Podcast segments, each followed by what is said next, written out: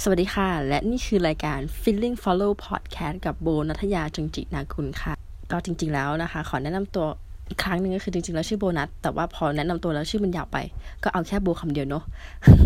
ก็สวัสดีทุก ๆ คนนะคะ ก็ EP นี้เป็น EP ศูนย์นะคะ ที่เป็น EP แรกของ Feeling Follow Podcast Feeling Follow Podcast เนี่ยโบขอเกินก่อนแล้วกันว่ามันเกี่ยวกับอะไร มันเกี่ยว podcast อะไรว่า Feeling Follow Podcast คือ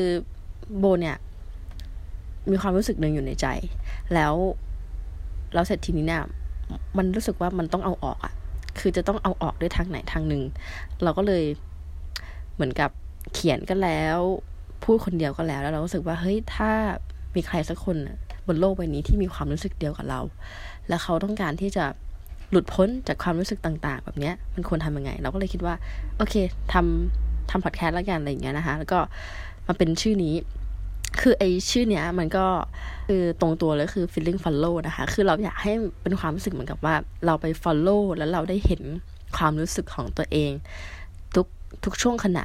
หรือเป็นการที่เราปล่อยความรู้สึกมันไปเลย แล้วเราก็ follow มันเข้าใจมันอะไรแบบนี้ และมันก็คือที่มาของคำว่า feeling follow podcast ค่ะ ก็อีพีนี้เป็นอีพีสูเนาะคือ โบไม่สามารถจำกัดความได้ว่าพอดแคสต์โบมันอยู่ในหมวดอะไรอะเราให้อะไร เพราะว่าถ้าถ้าไปเทียบกับเอ่อ